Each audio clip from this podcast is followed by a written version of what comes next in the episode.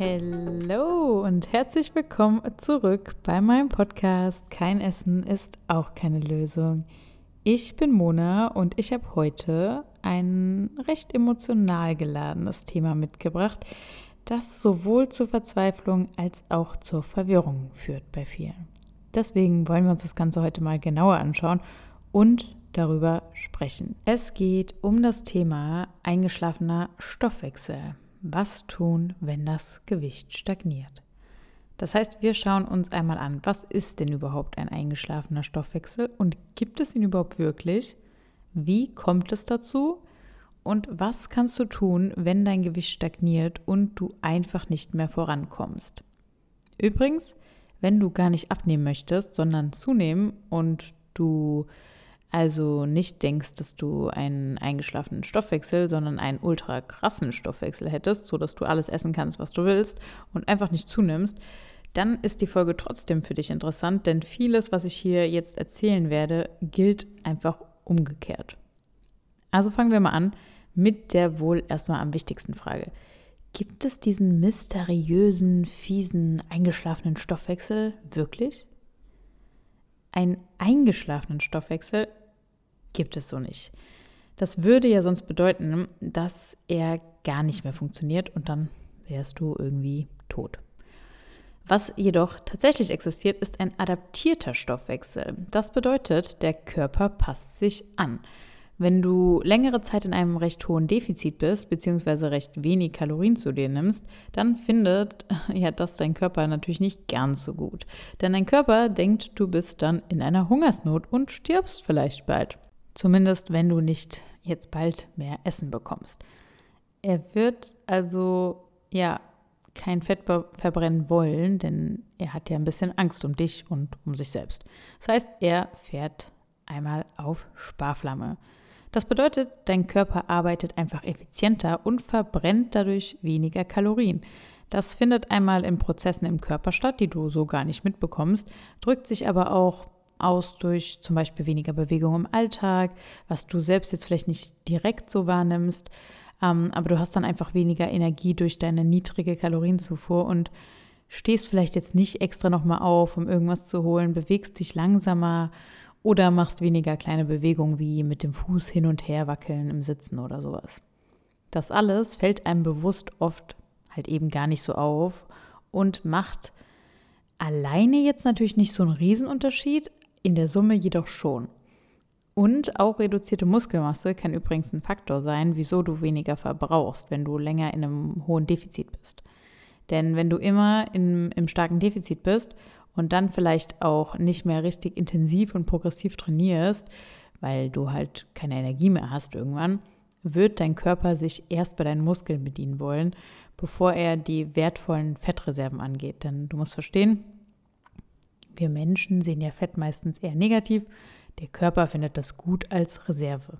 Also bis zu einem gewissen Maß natürlich nur. So, wir wissen jetzt also, dass es das Problem eines adaptierten Stoffwechsels also gibt. Aber ist das denn immer automatisch der Fall, wenn dein Gewicht stagniert? Nicht unbedingt.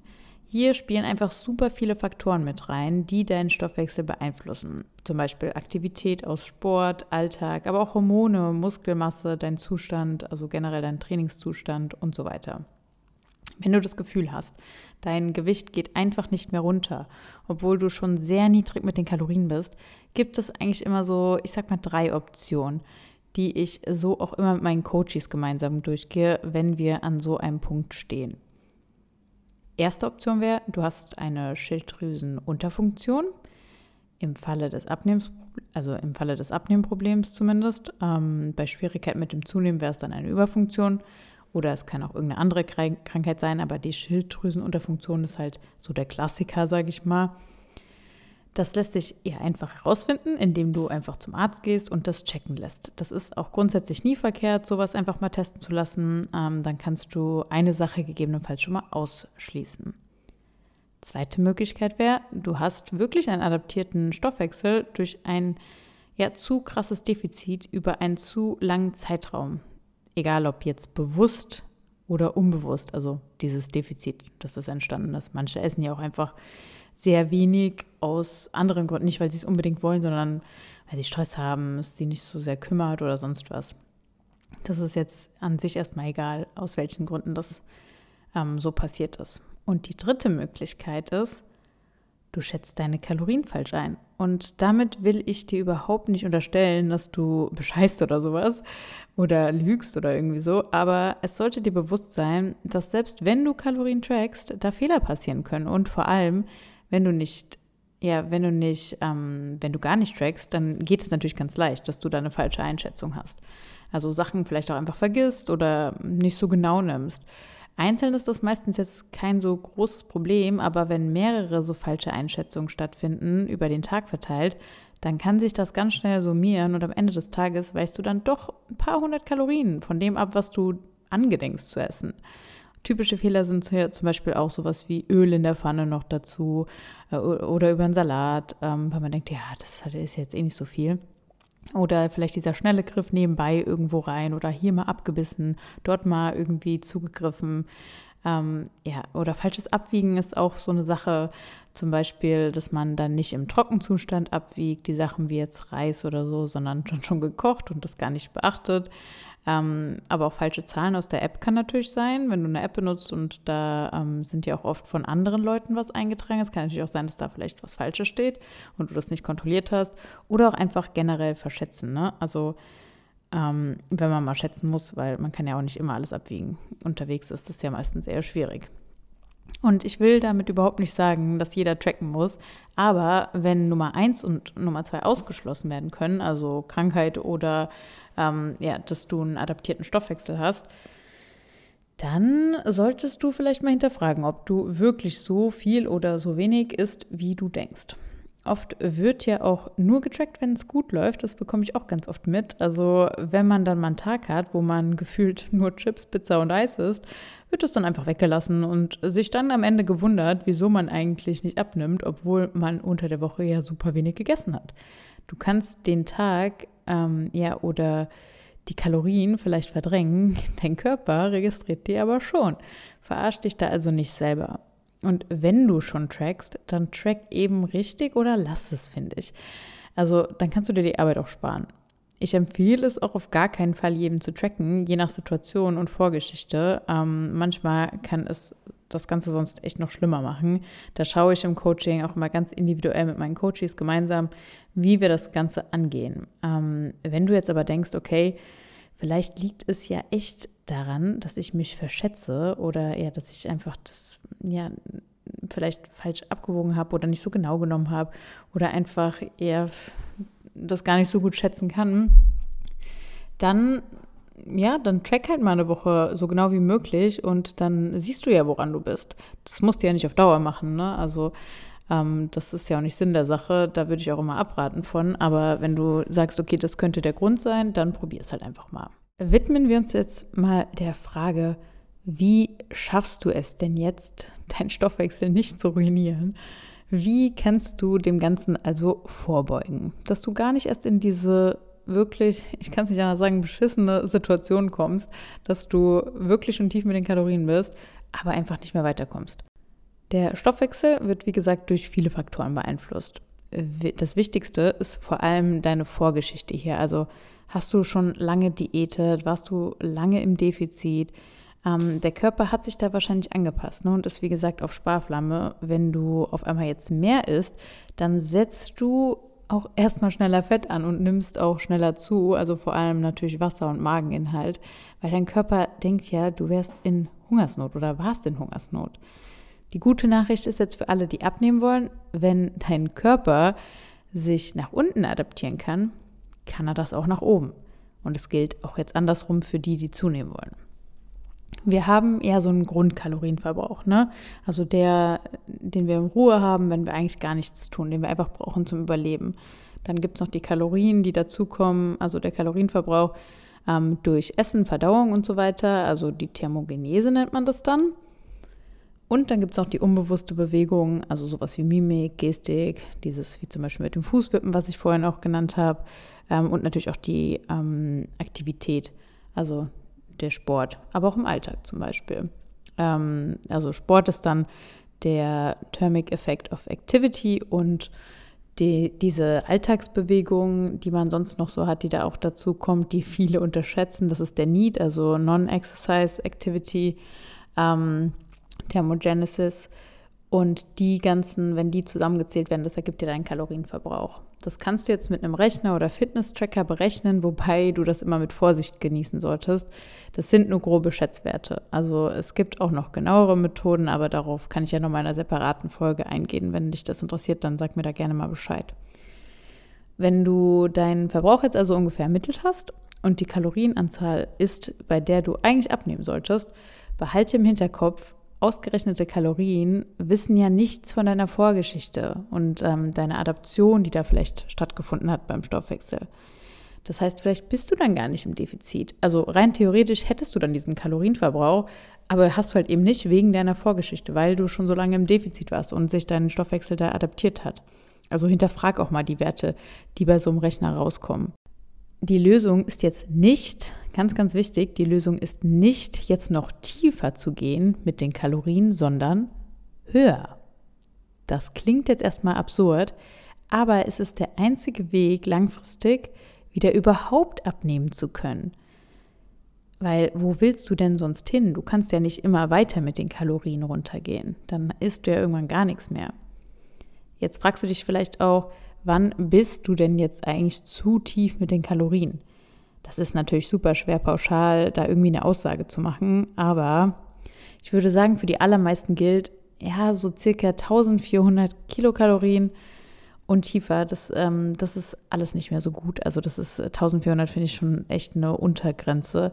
Wenn du dich da ähm, befindest oder sogar noch weniger, dann wird das sehr wahrscheinlich viel zu wenig sein für dich.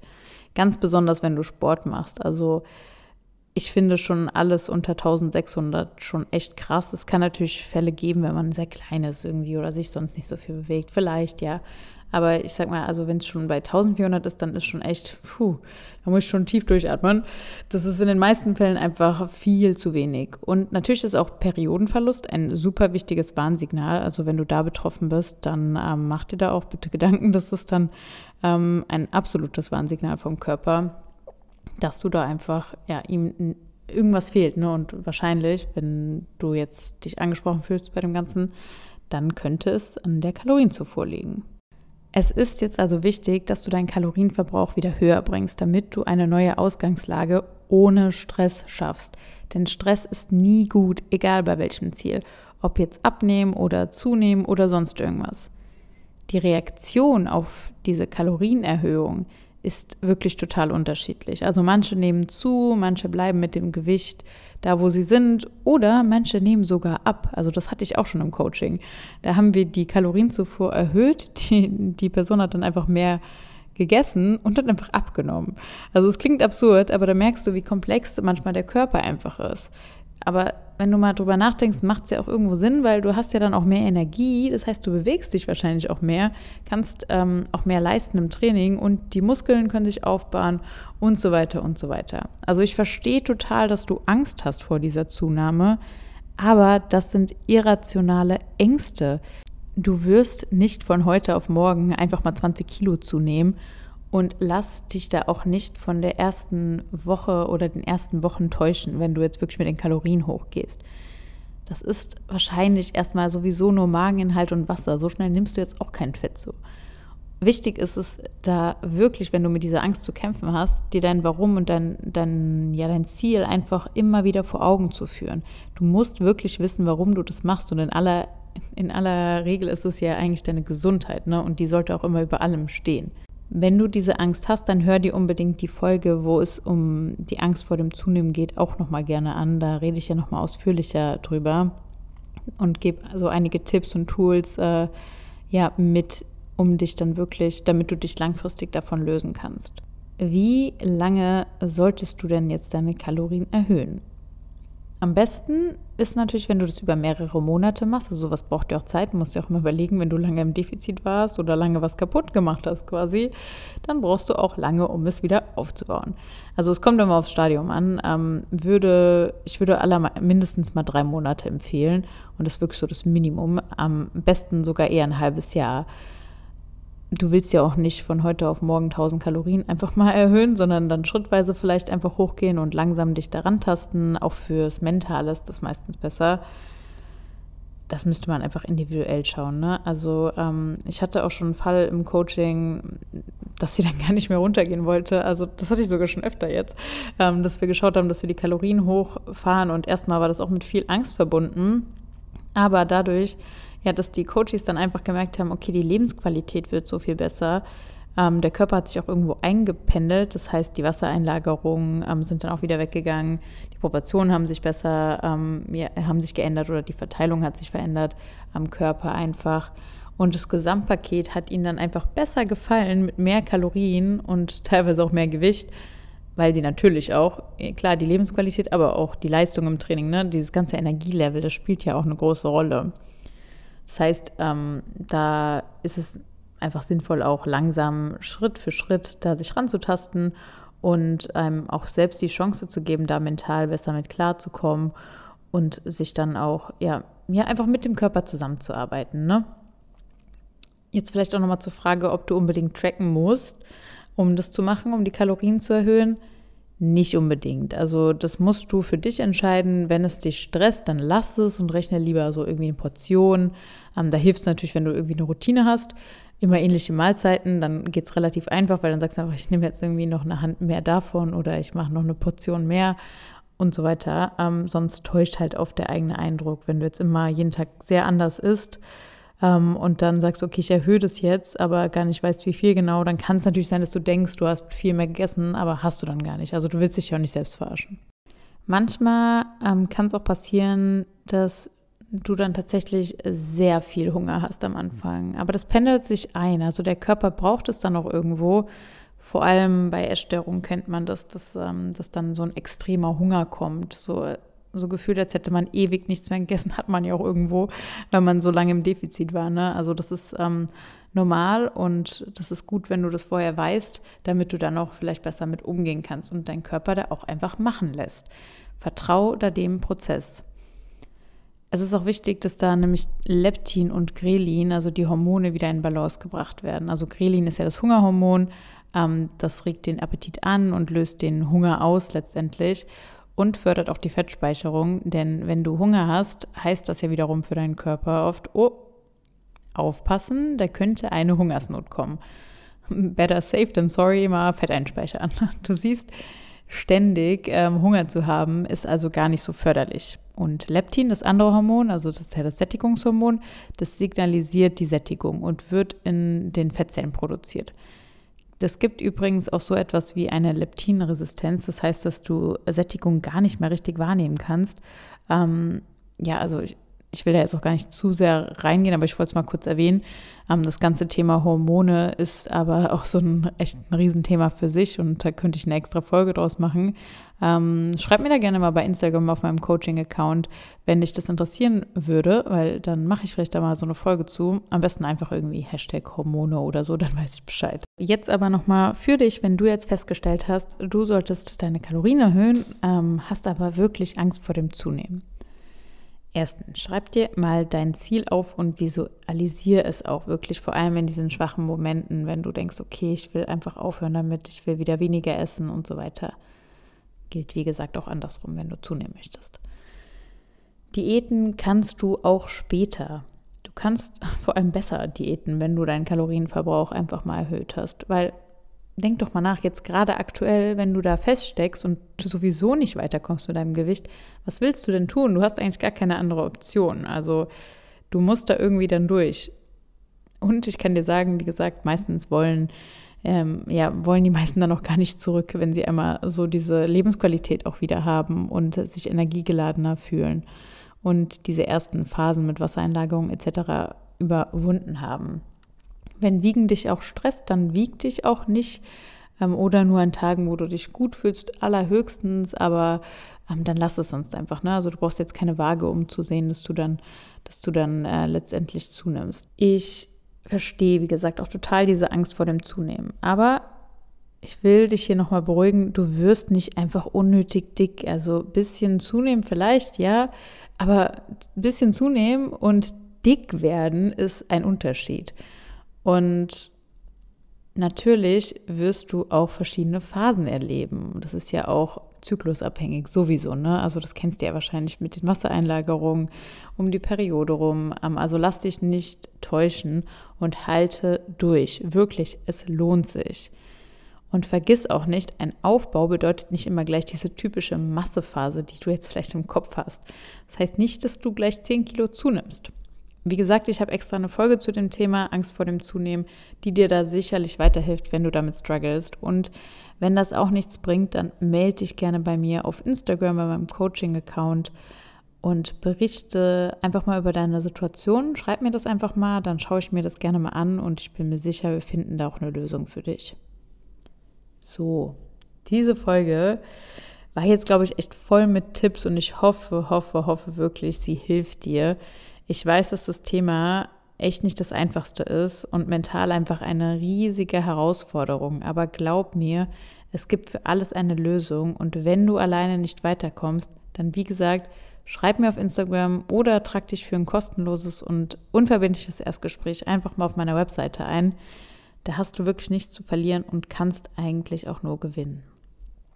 Ich wünsche dir jetzt eine wundervolle Woche und wir hören uns dann nächsten Montag.